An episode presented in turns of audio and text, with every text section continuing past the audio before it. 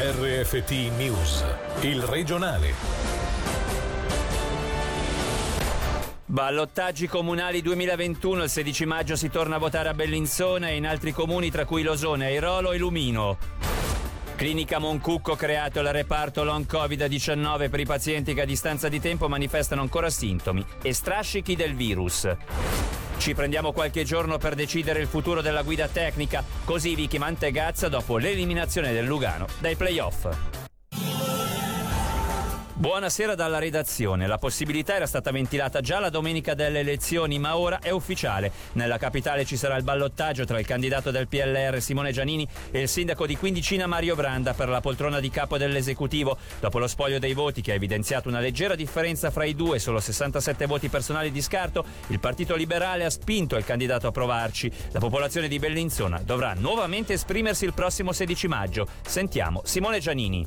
Non è una decisione singola, è una decisione collettiva, non facile, è stata ponderata, in particolare con il mio partito che me lo ha chiesto, con la mia famiglia, con i colleghi di lavoro, e si è ritenuto, il partito che appunto ha sollecitato questa mia disponibilità, di voler dare la libera scelta alle cittadine e cittadini di Bellinzona nella scelta del sindaco, come atto quasi dovuto verso chi mi ha votato. Non è stata una scelta facile, già solo perché siamo tutti umani, quindi le emozioni, i punti sicuramente a favore piuttosto che un po' più di rischio hanno concorso in questi 2 o 3 giorni. Devo dire però che la vicinanza soprattutto della base del partito e dei tanti che hanno espresso il loro affetto e il loro sostegno nei miei confronti mi hanno fatto optare per questa disponibilità. Si parte dallo 0-0, è tutta una nuova storia anche in termini numerici. Saranno ancora dei momenti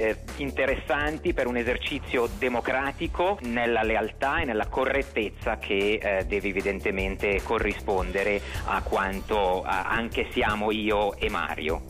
Un ballottaggio, quello di Bellinzona, che avrà tutti i riflettori puntati addosso, tuttavia non sarà l'unico. Dalle informazioni trapelate oggi, le sfide ci saranno anche a Lumino, dove il municipale PPD Nicolò Parente ha deciso di tornare al voto contro il sindaco di Quindicina Alessandro Spano, a Losone, dove dopo il risultato di domenica che ha lasciato molti a bocca aperta, si giocheranno la poltrona il neoeletto ad interim Ivan Catarin del PLR e l'uscente Corrado Bianda del PPD. Ballottaggio anche ad Airolo, dove il PLR propone Luca Ceresetti per sfidare il municipale uscente Oscar Wolfisberg. Infine a Vezia saranno avversari l'ex sindaco Bruno Ongaro e il vice Roberto Piva, preferito dalla cittadinanza domenica.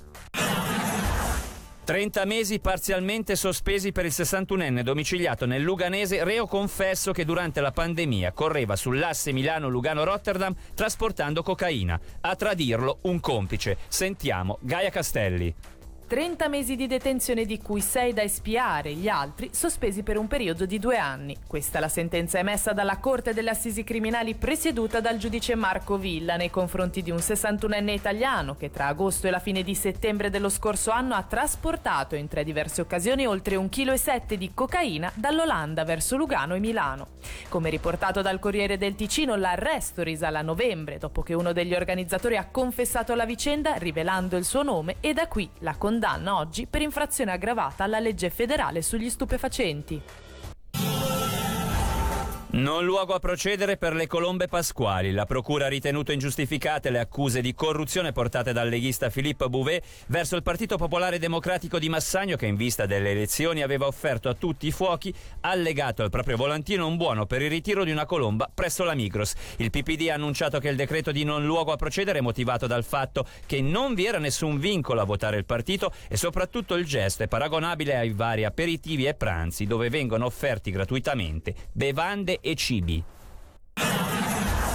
La clinica luganese Moncucco, con il supporto della Fondazione Rosi, presenta l'ambulatorio Long Covid che, forte dell'esperienza maturata nella cura della malattia, ha deciso di aprire questo centro multidisciplinare per i pazienti che a distanza di settimane e a volte mesi manifestano ancora sintomi e strascichi lasciati dalla malattia. Sentiamo quindi il dottor Pietro Antonini, responsabile dell'ambulatorio, che ci spiega l'importanza di questa nuova struttura che avvierà la propria attività il prossimo 3 maggio.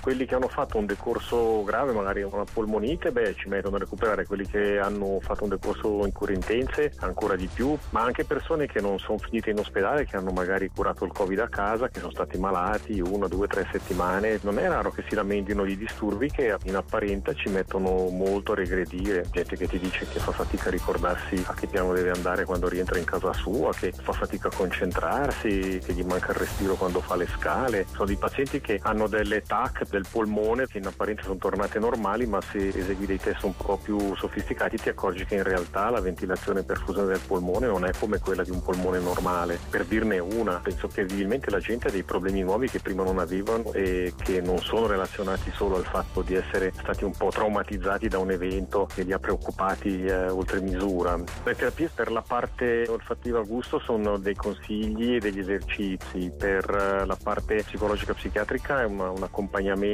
a volte anche farmaci. Per la parte polmonare si possono fare degli esercizi riabilitativi, raramente degli antinfiammatori. Penso che tutto punta nella direzione che è una malattia che si deve, se possibile, non prendere, o facendo attenzione o vaccinandosi, ecco. Fissare obiettivi all'insegna della sostenibilità per il futuro del festival. C'è anche questa missione in relazione al rapporto di sostenibilità elaborato dal Locarno Film Festival, primo nel suo genere, che tocca economia, ambiente e società. Nella giornata mondiale della terra abbiamo voluto sentire la responsabile marketing del Locarno Film Festival, Fabienne Merlet. Questo è un passaggio dell'intervista andata in onda questa mattina alle 10 in diretta, riascoltabile nella sezione replay del nostro sito.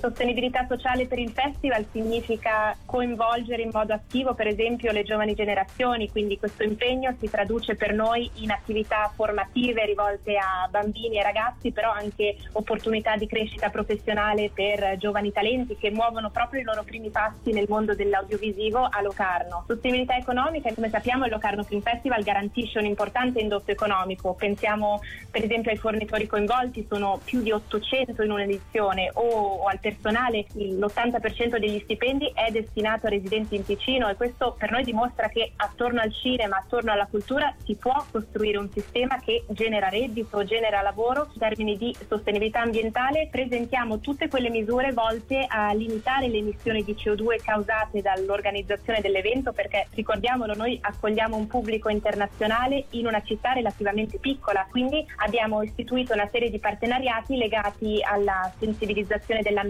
ma anche a promuovere una mobilità lenta, quindi a favorire l'uso di mezzi pubblici. Questi sono solo chiaramente alcuni degli esempi. Nebbiopoli guarda al 2022 con fiducia. Il Carnevale di Chiasso si è infatti già messo al lavoro per la prossima edizione che, condizioni sanitarie permettendo, sarà più vicina possibile alla normalità. Non mancheranno però le misure sanitarie, da piani di protezione studiati ad hoc alla possibilità, se Berna lo renderà necessario, di introdurre il passaporto vaccinale. Questa mattina in diretta è intervenuto il presidente della manifestazione, Alessandro Gazzani. L'idea è proprio quella di guardare il 2021 con approccio positivo, consci del fatto che non è facile, è un momento comunque difficile, con il rispetto di tutta questa situazione. La nostra idea è sempre quella di vicinanza e sostegno alle attività economiche e fornitori, ai bar e ai ristoranti che, ahimè, sono chiusi da ormai troppo tempo, e quindi vogliamo dare un messaggio forte e positivo. Il lavoro da fare tanto, vuol dire ragionare su app, software per il tracciamento, su modelli di distanziamento, su passaporto vaccinale. Sono tutti i ragionamenti che noi abbiamo già deciso di votare all'interno del nostro comitato direttivo, e nei prossimi mesi valutare anche lo svolgimento degli eventi estivi che ci saranno quest'estate, proprio per poi adottare magari modelli fatti da altri da importare poi nel Carnevale. Un esperto della task force a livello federale, Marzia Salati, oggi ha detto: mi inquieta un pochettino, no, questo certificato vaccinale. Voi come la vedete? Siamo positivi, secondo noi non si tratta di discriminare nessuno. Il passaporto vaccinale può essere comunque uno strumento valido per ripartire. Io non dico che dovrà essere nel futuro sempre così, ma in un periodo intermedio sicuramente saremmo costretti a scendere a compromessi, e questo ci sembra possa essere un buon compromesso. Infine l'hockey, con la quarta sconfitta in 5 partite. Ieri Lugano ha finito anzitempo la stagione. L'avventura dei bianconeri infatti è terminata contro un avversario che alla vigilia dei quarti era dato per sfavorito. Sentiamo Angelo Chiello. Non c'è più traccia del Ticino per il finale di stagione hockeyistico. Il boia a mettere fine alla corsa di entrambe le ticinesi verso la lotta per il titolo è sempre lo stesso. Stiamo parlando del Rapperswil, capace di battere 5 volte su 6 l'Ambrì, condannandolo all'esclusione dai pre-playoff, e di estromettere con 4 vittorie in sole 5 partite nei quarti di finale il Lugano, che per larghi tratti della stagione regolare aveva dominato, riuscendo ad infilare il filotto di vittorie consecutive in ben 2 momenti della stagione, perdendo solo 5 partite prima dei play-off nel 2021 e ottenendo il secondo posto al termine di una stressante regular season. Nel momento migliore è venuto a mancare sicuramente un po' di benzina, come sottolineato da coach Serge Pelletier, probabilmente alla sua ultima partita ieri con il Lugano, ma sono mancati anche i colpi vincenti di giocatori fin lì decisivi come Id, Arcobello e Bödker, Fazzini escluso, autore della miglior stagione in bianconero. Inoltre il Rapperswil era forse l'avversario peggiore da affrontare, perché è toccato al Lugano cercare di fare sempre la partita, non potendo sfoggiare la sua qualità migliore, ovvero la transizione veloce dopo una coriacea fase difensiva. I sangallesi infatti hanno saputo sempre smontare sul nascere il gioco del Lugano, sfruttando sempre gli errori e mettendo in mostra un portiere, Nifeler, in versione super. Saranno tanti i ricambi la prossima stagione. Il Lugano, al di là dei partenti Suri, Bürgler e Wellinger, potrebbe non contare più nemmeno su Lajunen e anche su Raffaele Sanniz, che sembrerebbe orientato a salutare i bianconeri dopo un quarto di secolo di avventura in bianconero. A fine gara ieri sera il punto alla stagione l'ha messo il presidente Vicky Mantegazza. Siamo arrivati a corto di benzina nel momento sbagliato. Ci prendiamo qualche giorno, faremo tutte le nostre analisi e prenderemo le decisioni che saranno da prendere, con o senza, non lo sappiamo ancora. È stata una stagione veramente difficile e pesante per tutti. Sono anche contenta che sia finita, chiaramente non in questo modo, però una stagione umanamente parlando da dimenticare. Con questo per oggi l'informazione termina qui. Dalla redazione e da Davide Maggiori, l'augurio di una buona serata. Il regionale di RFT, il podcast su www.radioticino.com.